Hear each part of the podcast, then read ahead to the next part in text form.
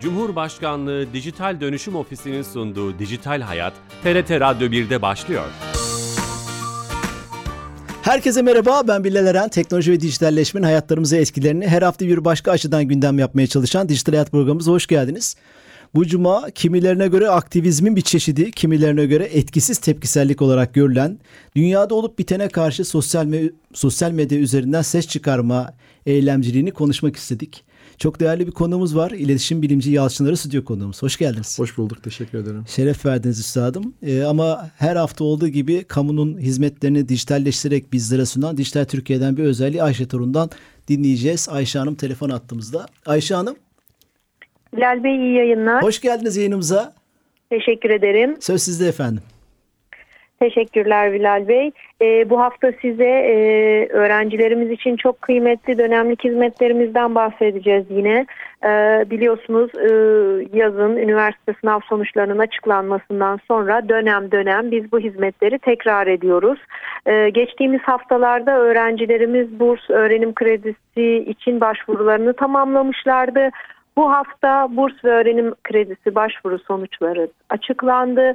Sonuçları öğrenip bu, bunlarla ilgili taahhütname işlemlerini E-Devlet kapısından yapabilir öğrencilerimiz. Harika haber. Tüm öğrencilerimize, başvuran öğrencilerimize duyurulur. Emeklerinize sağlık. Teşekkür ederim. İyi yayınlar diliyorum. Sağ olun. Çok teşekkür ederiz. Hayatlarımızı kolaylaştıran hizmetler sunan Dijital Türkiye'den bir özelliği Ayşe Torun'dan dinledik. Yeni katılan dinleyicilerimiz vardır. Stüdyo konumuz Yalçınarı, iletişim bilimci. Hoş geldiniz tekrar.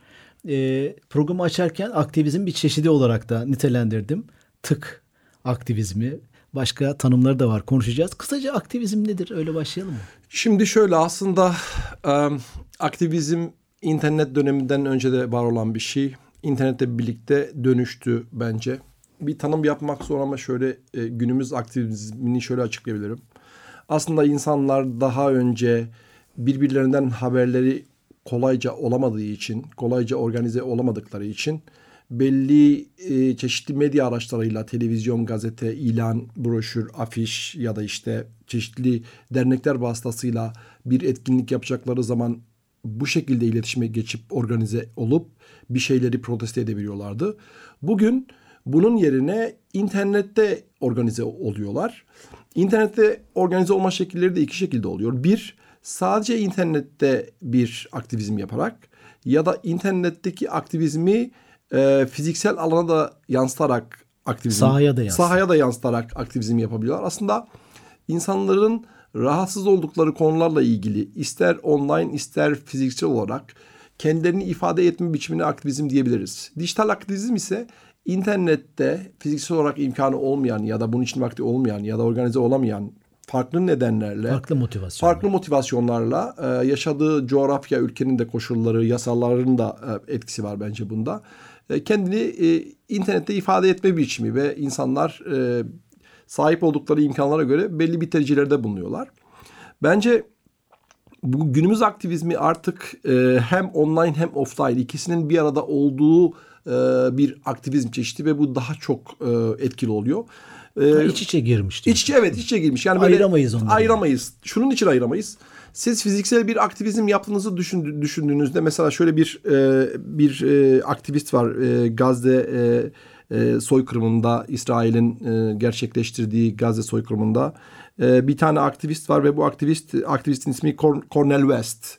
Birleşmiş Milletler'in önünde bir e, siyahi bir aktivist. Birleşmiş Milletler'in New York'ta Birleşmiş Milletler binasının önünde bir konuşma yapıyor. Ve konuşmasında e, bu soykırıma e, bu soykırımı izliyorsunuz. Daha önceki soykırımları izlediğiniz gibi.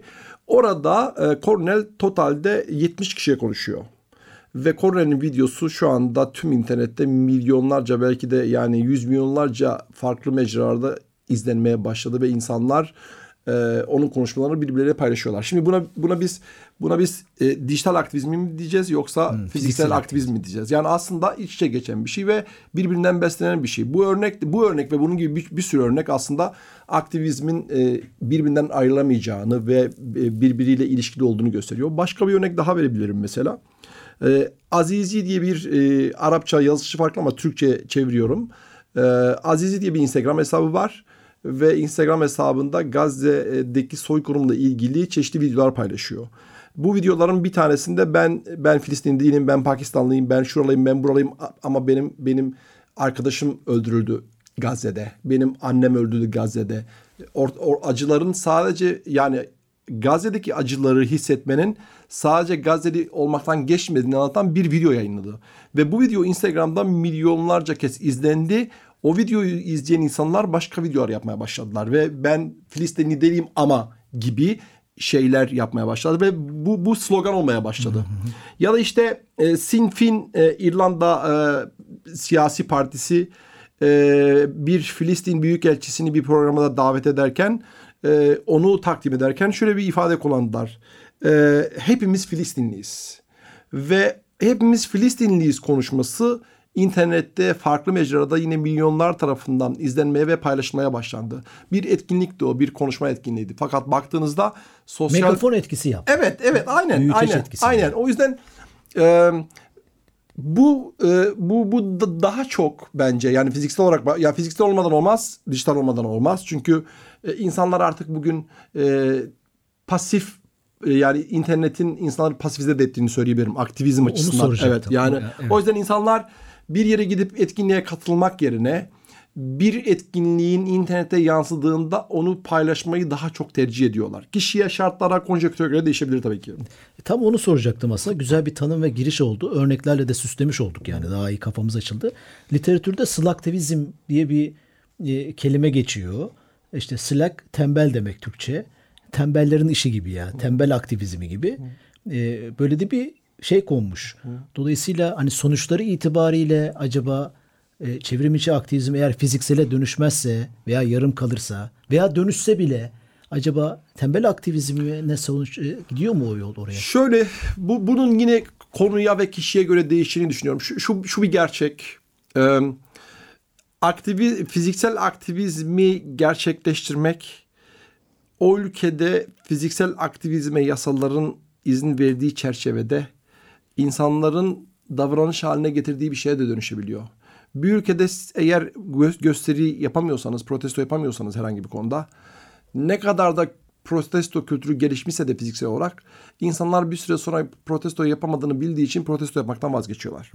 Bir ülkede böyle bir yasak, bir, bir engel yoksa yasal olarak o insanlar e, şartlar ne olursa olsun sokağa çıkmayı tercih ediyor. Bunun da bir ilgisi var. tabii tabii şöyle de bir şey var. E, internetten kolayca yapabilir. Bunu şu, şuna benzetebiliriz. Mesela e, internetten sipariş edip evinize evine getirebildiğiniz bir yemek için dışarıya çıkmayı tercih etmeyebiliyorsunuz. Çünkü bu sizi tembelleştiriyor. Aktivizm birebir böyle olmasa da bunun etkisinin olduğunu düşünüyorum. Yani insanları gerçekten sokağa çıkmaktan alıkoyduğunu büyük oranda olmasa bile bunun etkisi olduğunu etkisi etkisi olduğunu kesinlikle etkisi var. Ama protesto ettiğiniz şeyin e, e, karşı tarafı etkileyip etkilemediğini konuşabiliriz. Bence şöyle mesela güncel bir örnek olduğu için söyleyeyim. E, bu İsrail'in Gazze'de yaptığı soykırımda e, bu tür az önce bahsettiğim aktivizm örnekleri olmasaydı bir sürü işte mesela İspanyol Bakan çok meşhur oldu. İspanyol Bakan'ın işte e, İsrail'i Uluslararası Ceza Mahkemesi'nde yargılanmalıyız ve Avrupa'da belki de yükselen en büyük seslerden bir tanesi. Ya biri. Batı Batı Gazze soykırımında aslında çok sınıfta kaldı. Yani liderler anlamda sınıfta kaldılar ama bütün dünyada ve özellikle Batı'da bir küresel vicdanın olduğunu da gör- gördük aslında. Yani bu aktivizm aslında e, insanlar sokağa çıktılar. İnsanlar bu olayı protesto ettiler. Kendi devletlerini, kendi yöneticilerini protesto ettiler. Ve bu soykırımın durması için ellerinden geleni yaptılar. Sokağa çıktılar. Sokaktaki görüntüleri sosyal medyaya yaydılar. Ve dünyaya seslerini duyurdular. Dünya seslerini duyurdukları için de İsrail Silahlı Kuvvetleri sürekli yaptıkları soykırımlarla ilgili açıklama yapmak zorunda kaldı. İsrail'in Silahlı Kuvvetleri'nin bir Twitter hesabı var. Twitter hesabı. Ve işte e, veya işte e, Gazze'deki ilk hastane bombalamasında biz bunu yapmadık. İşte Gaz e, işte Hamas'ın attığı füzenin aslında düşmesi sonucu olduğunu söylediler. Fakat insanlar e, baskı yaptılar, görüntüleri topladılar. Aktivistler e, çeşitli o gecedeki görüntüleri mik- mikroskobik altına alıp birleştirip bir kurgu yapıp ve bunu kanıtladılar. Bunun aslında e, İsrail'in attığı bir füzeden Türkiye'de hatta dezenformasyonla mücadele Merkezi, evet. merkezi bir- çalışma yapsın. O da onlar da bir çalışma yaptı. Ee, he- Hem hem devletler hem hem milletler hem de e, insanlar bunun aslında böyle olmadığını söylediler ve bu e, o sosyal medyada viral olmaya başladı ve bunlar da sonunda evet biz bunu yaptık diye kabul ettiler. Ya da işte e, Dün tünellerle ilgili bir şey vardı. evet tünellerle ilgili bir şey. Hamas'ın tünelleri Evet mesela olduğunu söylediği. Mesela şöyle evet mesela hastanenin altında Hamas'ın tünellerinin olduğunu söylediler. İşte Arapça yazılar falan gösterdiler. İnsanlar o onların da aslan ya- yalan olduğunu e, söylediler ve bunun yalan olduğunu bir kanıtladılar. turistik bir merkezin tünelleri miymiş? Öyle Evet, bir evet. şey çıktı. Yani bu örneklerden şunu mu söylüyoruz? Aslında bu dijitalde yükselen sesler e, karşı tarafı etkiliyor. Tabii. ve Ona göre pozisyon almasını mı sağlıyor? Tabii tabii etkiliyor. Şöyle şöyle söyleyeyim size. Yani şöyle düşünün. Dünyadaki sokaklara çıkan insanların görüntülerinin internette yayınlanmaya başlaması yüz binlerce insanlara mesela Lon- Londra'da tarihin en büyük gösterilerinden bir tanesi oldu. İrlanda'da, İskoçya'da, stadlarda, Celtic stadında insanlar büyük bir gösteri yaptılar ve bu görsel olarak da muhteşem bir şeydi. Şimdi sonuç olarak e, bu tür sesler olmasaydı, biz bu sesleri görmeseydik, sosyal medyada bunlara maruz kal- kalmasaydık ya da öldürülen ve şehit edilen insanların görüntülerinin o, o, o kötü ve görme, görmekten gerçekten e, dayanamadığımız görüntüleri görmemiş olsaydık ya da işte sınır tanımaya- tanımayan doktor doktorlardan bir bir e, temsilci e, arkadaşlarının Gazze'deki arkadaşlarının ona yolladıkları mesajları okurken bir ölüm ölüm ne zaman öleceğimizi bilmiyoruz ve ölmek üzereyiz ve insanlar burada öldürülüyor. Biz yaralı insanları burada tedavi edemiyoruz. Lütfen bizim sesimizi duyun mesajını. Sınır e, tanımayan doktorların temsilcisi okurken eğer ağlamamış olsaydı, o duygusal anlara biz şahit olma, olmamış olsaydık gerçekten de ve onu gören bazı devlet yetkilileri bu konuda İsrail'e baskı yapmamış olsaydı İsrail zaten bunu söylüyor. Belki de nükleer bomba kullanacaklardı. Şunu düşün yani sonuçta hiç hiç kimseden zaten Durdurduğunu mu düşünüyorsunuz? ben, Yani geri ben tab- adım tab- tabii, atmasını. tabii, tabii ki yani sonuçta bu açıklamayı yapan e, bakanı e, şey toplantılara almayacağını açıkladı Netanyahu. Yani düşün Netanyahu gibi bir soykırımcı bile e, atom bombasının kullanılmasını bir facia olarak görüp e, gelen tepkilerden dolayı ve kendisini toplantılara bir süre almayacağını söyledi. Sayın Bak- Cumhurbaşkanı bakan. çıkışında mı böyle bu okumalıyız? Atom bombası ile ilgili. Tabii tabii Cumhurbaş Cumhurba Cumhurbaşkanımızın açıklamasını da böyle okumalıyız. O, o bu konuyu gündeme getirdi ve sürekli gittiği ülkelerde, Birleşmiş Milletler'de görüştüğü liderlerle ilgili İsrail'in e, nükleer bombalarının olup olmadığını, bunun tespit edilmesi gerektiğini ve kontrol altına alınması gerektiğini e, söylüyor. Sonuç olarak bunlar yani bir şeyin bir şeyin söylenmesiyle söylenmemesi arasında bir fark var. Bir şeyin görülmesiyle görülmemesi arasında bir fark var. Neden biz mesela neden Gazze olayı bu kadar bizi etkiliyor? Çünkü biz orada olan faciayı canlı yayında izledik ve ve her şeyi gördük saniye saniye. Mesela Gazze'de erkeklerin kesil, kesildiği zamanlarda nasıl panik olduğumuzu ve e, artık e, ne yaparlarsa yapsınlar bunu göremeyeceğimiz kanısına e, sahip olmaya başladık ve bu bizi panik haline getirdi. Demek ki e, sosyal medyada gördüğümüz şeyler bizi harekete geçiriyor. Kolektif bir çalışmanın içine sokuyor. E, karşı tarafın bütün argümanlarını hep birlikte birleşip onları çürütmeye başlıyoruz. Ve bu da karşı tarafın size cevap vermesini, kendini düzeltmesini ya da işte ne bileyim ilk hastane bombalamasında çok rahat bir şekilde hastaneyi bombalarken ikinci şifa hastanesinde bombalamak yerine hastaneyi fiziksel altına, olarak abluka içine altına girdi. evet abluka altına aldılar ve daha böyle dikkatli olmak zorunda kaldılar. Eğer ilk hastane bombalamasına tepki vermemiş olsaydık ikincisine de bombalayacaklardı. Bunun bunun aslında aktivizmin sonuçlarını diyebiliriz. Evet ben hani bunu sordum. Bireysel tatmin mi? Siz tam tersine Yok, bunun faydalı değil, evet. faydalı olduğunu düşünüyorsunuz. Bu önemliydi. Yeni katılan dinleyicilerimiz vardır. İletişim bilimci yalçınlarıyla slaktivizm veya Türkçe karşılığı çevrim içi aktivizmin nedenlerini, sonuçlarını, faydalı olup, olma, olup olmadığını konuşmaya çalışıyoruz. Bir, bir, biraz da e, şeylere bakacak olursak hani etkili yöntemler veya e, bu aktivizm sonucunda ortaya çıkan mesela boykot la ilgili ürünler, markalar, e, e, listeler gezip duruyor. Ve onun etkisi var mı? Bu sonuçlarından biri diyebilir miyiz? Bence etkisi var. Şöyle şöyle söyleyeyim size. Benim üzerimde de etkisi var. Ben mesela geçenlerde çok e, bir yerden geliyordum. Yorgundum ve bir, bir yemek yiyecektim ve bir an böyle e, boykotu da unutup bir e, kola sipariş etme gibi bir şey uyandı içimde. Sonra bir boykotun olduğunu ve e, insanların bunu boykot ettiğini e, hatırlamaya başladım. E, hatta yüzde 50 boykottan dolayı sipariş etmesem yüzde 50 de insanlar beni görse ve beni bu konuda yargılarlar diye mesela kola sipariş etmedim. Yani böyle bir boykot olmasaydı insan yani sokaklarda insanlar kola sipariş Görünmeyen ederken bir baskı da tabii söz ya, konusu. tabii psikolojik bir baskı. Bu biraz aşırıya da kaçıyor herhalde bazı Ya- bazı kahve markalarında ya şöyle şöyle sonuç olarak şöyledir bu. Ee, in- insanları fiziksel olarak şiddet uygulamadığınız müddetçe fiziksel eylemler de bir tanınma talebidir. Tamam mı? Yani beni tanıyın. Burada acı çeken insanlar var ve ben bu insanlar için gelip sizi uyarıyorum. Tamam mı? Sonuçta fiziksel bir şiddet olmadığı müddetçe ben bunları da çok açıkçası ters görmüyorum. Yani sonuç itibariyle karşınızda büyük bir e, kapitalist bir sistem var ve ve bunlar her yere sızmışlar. Siz bir birey olarak bir insani görevinizi yerine getirmek bir sorun olmamalı. İnsanları ya bak burada böyle şeyler oluyor. Siz burada içmeye devam ediyorsunuz. Sonuç olarak insanlar belki online olarak yapılan boykotlardan etkilenmeyebilirler ama fiziksel olarak boykotlar hani etkili olabilir ve o insanların fikrini değiştirebilir. Benim benim bireysel olarak kendi fikrimi e, değiştirdi ve etkiledi. O yüzden Bireysel tepkinin e, kıymeti aslında var. Tabii. Ve çevrim içi de olanaklar kullanılmalı. Hatta şunu görüyorum ben e, bir marka ismi vermeyeceğim ama dünyaca ünlü bir otomobil markası 1 milyon euro yardım yaptığını resmi sitesinden yayınlamış. Hani ilk önce komik geldi bana. Bir, 1 milyon euro çok komik bir rakam ama herhalde tarafım burası bilinsin istiyorum diyor. O nasıl kurumsal olarak marka bunu söylüyorsa bireylerin de hakkı var diyorsun. Kesinlikle Hakan bakın şöyle söyleyeyim. Bu protesto edilen mekanların e, mekanların protesto öncesi doluluk oranlarıyla protesto sonrası doluluk oranı ben kendi gözlerimle şubelerine gittiğimde görüyorum. Sonuç sonuç sonuç olarak e, genelde suçlar şu psikolojide işleniyor. Hiç kimsenin benden hesap sormayacağını biliyorsam eğer beni durduran hiçbir şey olmayacaktır. Ama birilerinin benden hesap soracağını bilirsem eğer ben daha itidalli ve daha limitlerimi koruyan bir şekilde davranırım. Boykot da hiç kimsenin hesap sormadığı bir terör devletinin e, aslında kolektif olarak dünya vatandaşlarının hesap sorma biçimidir diyebiliriz. Ve bunun sosyal medyaya yansıması da aslında dijital aktivizmin gücünü gösteriyor. Ve bence bunun devam etmesi gerekiyor. dijital aktivizmi savunan e, bir derneğin açıklamasını okumuştum Amerika'da. Biz dijital aktivist olarak sansüre karşı geniş kitlelerin medyası olma özelliği de taşıyoruz demişti. O, o zaman geleneksel medya e, kanallarının ülke bağımsız söylüyorum.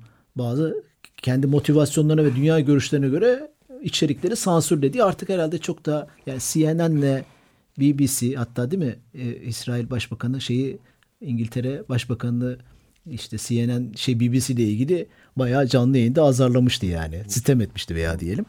Bu çevrim içi aktivizmin böyle bir özelliği de var mı? Tabii Batı medyası e, sınıfta kaldı. E, kesinlikle BBC, CNN, işte e, Guardian, bütün gazeteler yani hiç ayırmıyorum. İçinde detaylar olabilir ama çoğu sınıfta kaldılar.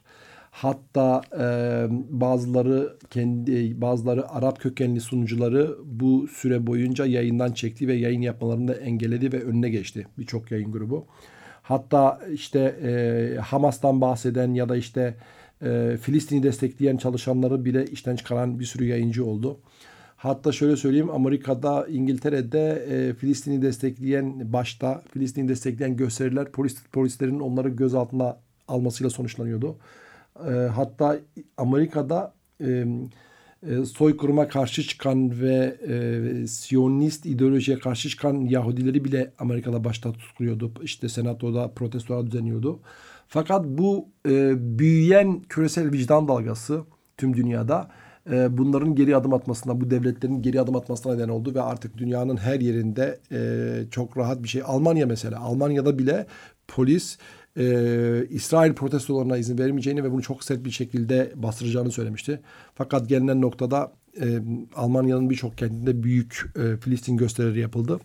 Bu da aslında dijital aktivizmin, kolektif bilincin, insanlığın hala etkili olduğunu gösteriyor. Yani tırnak içindeki medya sansürünü aşmak için de bir yol mudur? Yol tabii ki tabii ki bir yoldur. Çünkü kurumsal yapılar sonuçta bazı e, iş adamları ve bazı küresel e, kapitalist şirketler tarafından finanse ediliyor. Ve Türkiye'de de böyle kuruluşlar ve televizyonlar var. E, şunu bir, bir medyada yansıdı. Bazı e, haber kanallarının daha dengeli politika gütmeleri için e, kendi e, kendi çalışanlarını e, ya da işte orada e, konuşma yapan insanların işlerine son verdiklerini ve onlara baskı yaptıklarını da medyada duyduk. Her yerde var e, maalesef ve bu sansürü yıkmak için kesinlikle çok büyük bir silah. E, o yüzden dijital aktivizmin desteklenmesi gerekiyor. E, yöntemlerini konuşabiliriz. E, nasıl yapılması gerektiğini ama ben genel olarak şuna inanıyorum.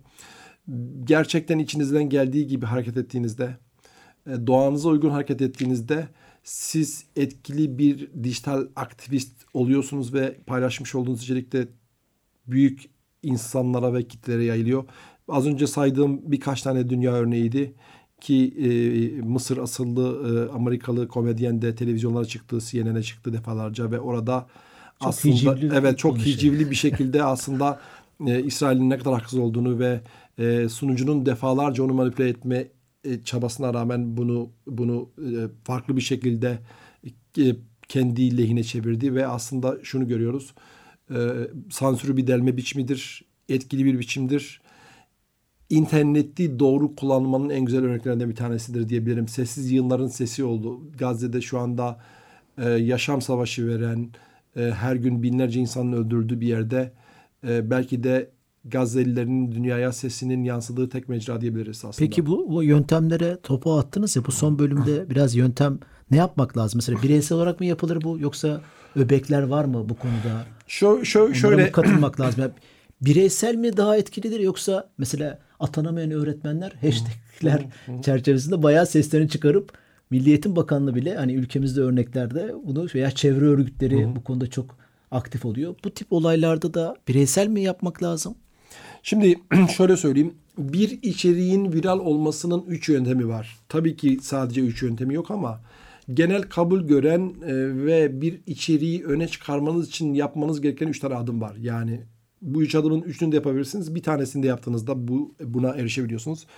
Birincisi e, bazı toplulukların parçası olmak. Tamam mesela işte e, ultra aslanlar atıyorum tamam mı? Ya da işte Trabzonlar Derneği ya da işte internette herhangi bir grup genç liseliler vakfı gibi atıyorum atanamayan öğretmenler. Evet atanamayan öğretmenler gibi tamam mı? Siz bir topluluğun parçası olduğunuzda ya da o toplulukta paylaştığınızda o topluluk içeriye sahip çıktığında siz aslında içeriğinizi e, öne çıkarıyorsunuz ve viral haline getiriyorsunuz. Topluluk parçası olmak. Evet topluluğun parçası olmak. İkincisi trendsetterlarla işbirliği yapmak. Yani çok takipçisi olan insanlara işte öncü olan insanları, internette sözü dinlenen ve çok takipçisi olan ve etkileşim yüksek olan insanlarla işbirliği yapmak ya da onların radarına girmek. Tırnak içinde fenomenler. Evet yani fenomenler, ünlü insanlar, etkili olan insanlar e, tamamı bu, bu gruba girer. Üçüncüsü de öngörülememezlik. Yani şöyle söyleyeyim bir içerik paylaştığınızda e, bu içeriğin tutacağına dair hiçbir veri yok elinizde. Ama o günün şartları, o gün şöyle söyleyeyim mesela siz işte e, doktorlarla ilgili bir e, video yapıyorsunuz ve bunu internete paylaşıyorsunuz. Tam o saatte bir hastane bombalanıyor. Tamam mı? Denk geliyor o an. Ve o sizin paylaşmış içeriğiniz bütün dünyada viral oluyor ve daha fazla insanın radarına geliyor. O yüzden bu üç... Matematiği yok o zaman. Evet matematik. Üçüncüsünün matematiği yok. Yani mesela e, binlerce gökkuşağı e, videosu var YouTube'da İşlerinden bir tanesi milyarlarca izlenmiş tamam mı? Bunun nedenini kimse bilmiyor. Anladın mı? Bu muhtemelen bu bahsettiğim diğer iki şartlar gerçekleşmiştir. Ünlü birisi paylaşmıştır. Bir topluluk sahip çıkmıştır o içeri. Ama üçüncüsünde bir, bir, bir matematiği falan yok bunun. Bunun nedenini kimse bilmiyor. İnsanların hoşuna gidiyor ve paylaşıyorlar. Diyebilirim yani. Bu üç şeyi e, e önemli buluyoruz. Bunu yapamayanlar bunu bu konudaki içeriklere destek olabilirler belki. Evet, evet. Dördüncüsü bunu mu söyleyebiliriz mesela? Tabii bunu bunu yapamayanlar bu bu konudaki içeriklere destek olabilirler ve aslında e, aktivizm bireysel bir şey değil internette. E, bunu e, aktivizm bireysel bir şey değil. Evet değil. Tek bu başına önemli, bir şey yapamıyorsunuz. Bu, bu önemli bir evet. şey. Top, bir toplum parçası Bir toplum olmalı. parçası mutlaka olmanız lazım ya da onlarla iletişime geçmeniz lazım, işbirliği yapmanız lazım. Hani bir elin nesi var, iki elin sesi var. Atasözü evet, var evet, ya. Evet. Böyle Son bir, şey. bir dakikada tabii dezenformasyon, yalan haber, sahte içerik bunlarla ilgili çok program yaptık. Hı hı. Külliyatımıza var tırnak içinde ama siz ne söylersiniz? Hani burada öyle bir şey yakalanmak da oltaya tutulmak da mümkün yani. Mümkün tabii ki. Şöyle şunu söyleyebilirim. e, in, insanlar genelde inanmak istediği şeye inanıyorlar. E, ve e, siz ne kadar da doğru bilgiyi paylaşsanız da bir bilginin yalan olduğunu söyleseniz de eğer insanlar ona inanmak isterlerse onu paylaşırlar. İki, insanlar bilinçli bir şekilde de dezenformasyon parçası olabiliyorlar. Üçüncüsü bilmeden dezenformasyonun bir parçası olabiliyorlar. Tavsiyem bir içerik gördüklerinde hemen onu paylaşmamak, beklemek. Bir süre bekledik, beklediğiniz zaman zaten o içeriğin gerçek olup olmadığını farklı hesaplar tarafından ortaya çıkıyor. Hmm, tamam. Biraz Tavsiyem beklemek. Evet. Şüphe kasları demişti bir arkadaşımız. Evet. Çok hoşuma gitmişti. Şeref verdiniz. Çevrimçi aktivizmi konuştuk. Hem de Filistin örneği üzerinden konuşmuş olduk. Çok güzel örnekler oldu. Teşekkür ediyoruz. Bu programımızın kaydını yarın itibaren YouTube ve podcast kanallarımızda bulabilirsiniz. E, haftaya yeni bir konu konu ve konukla kulaklarınıza misafir olacağız. İyi hafta sonları. Hoşçakalın.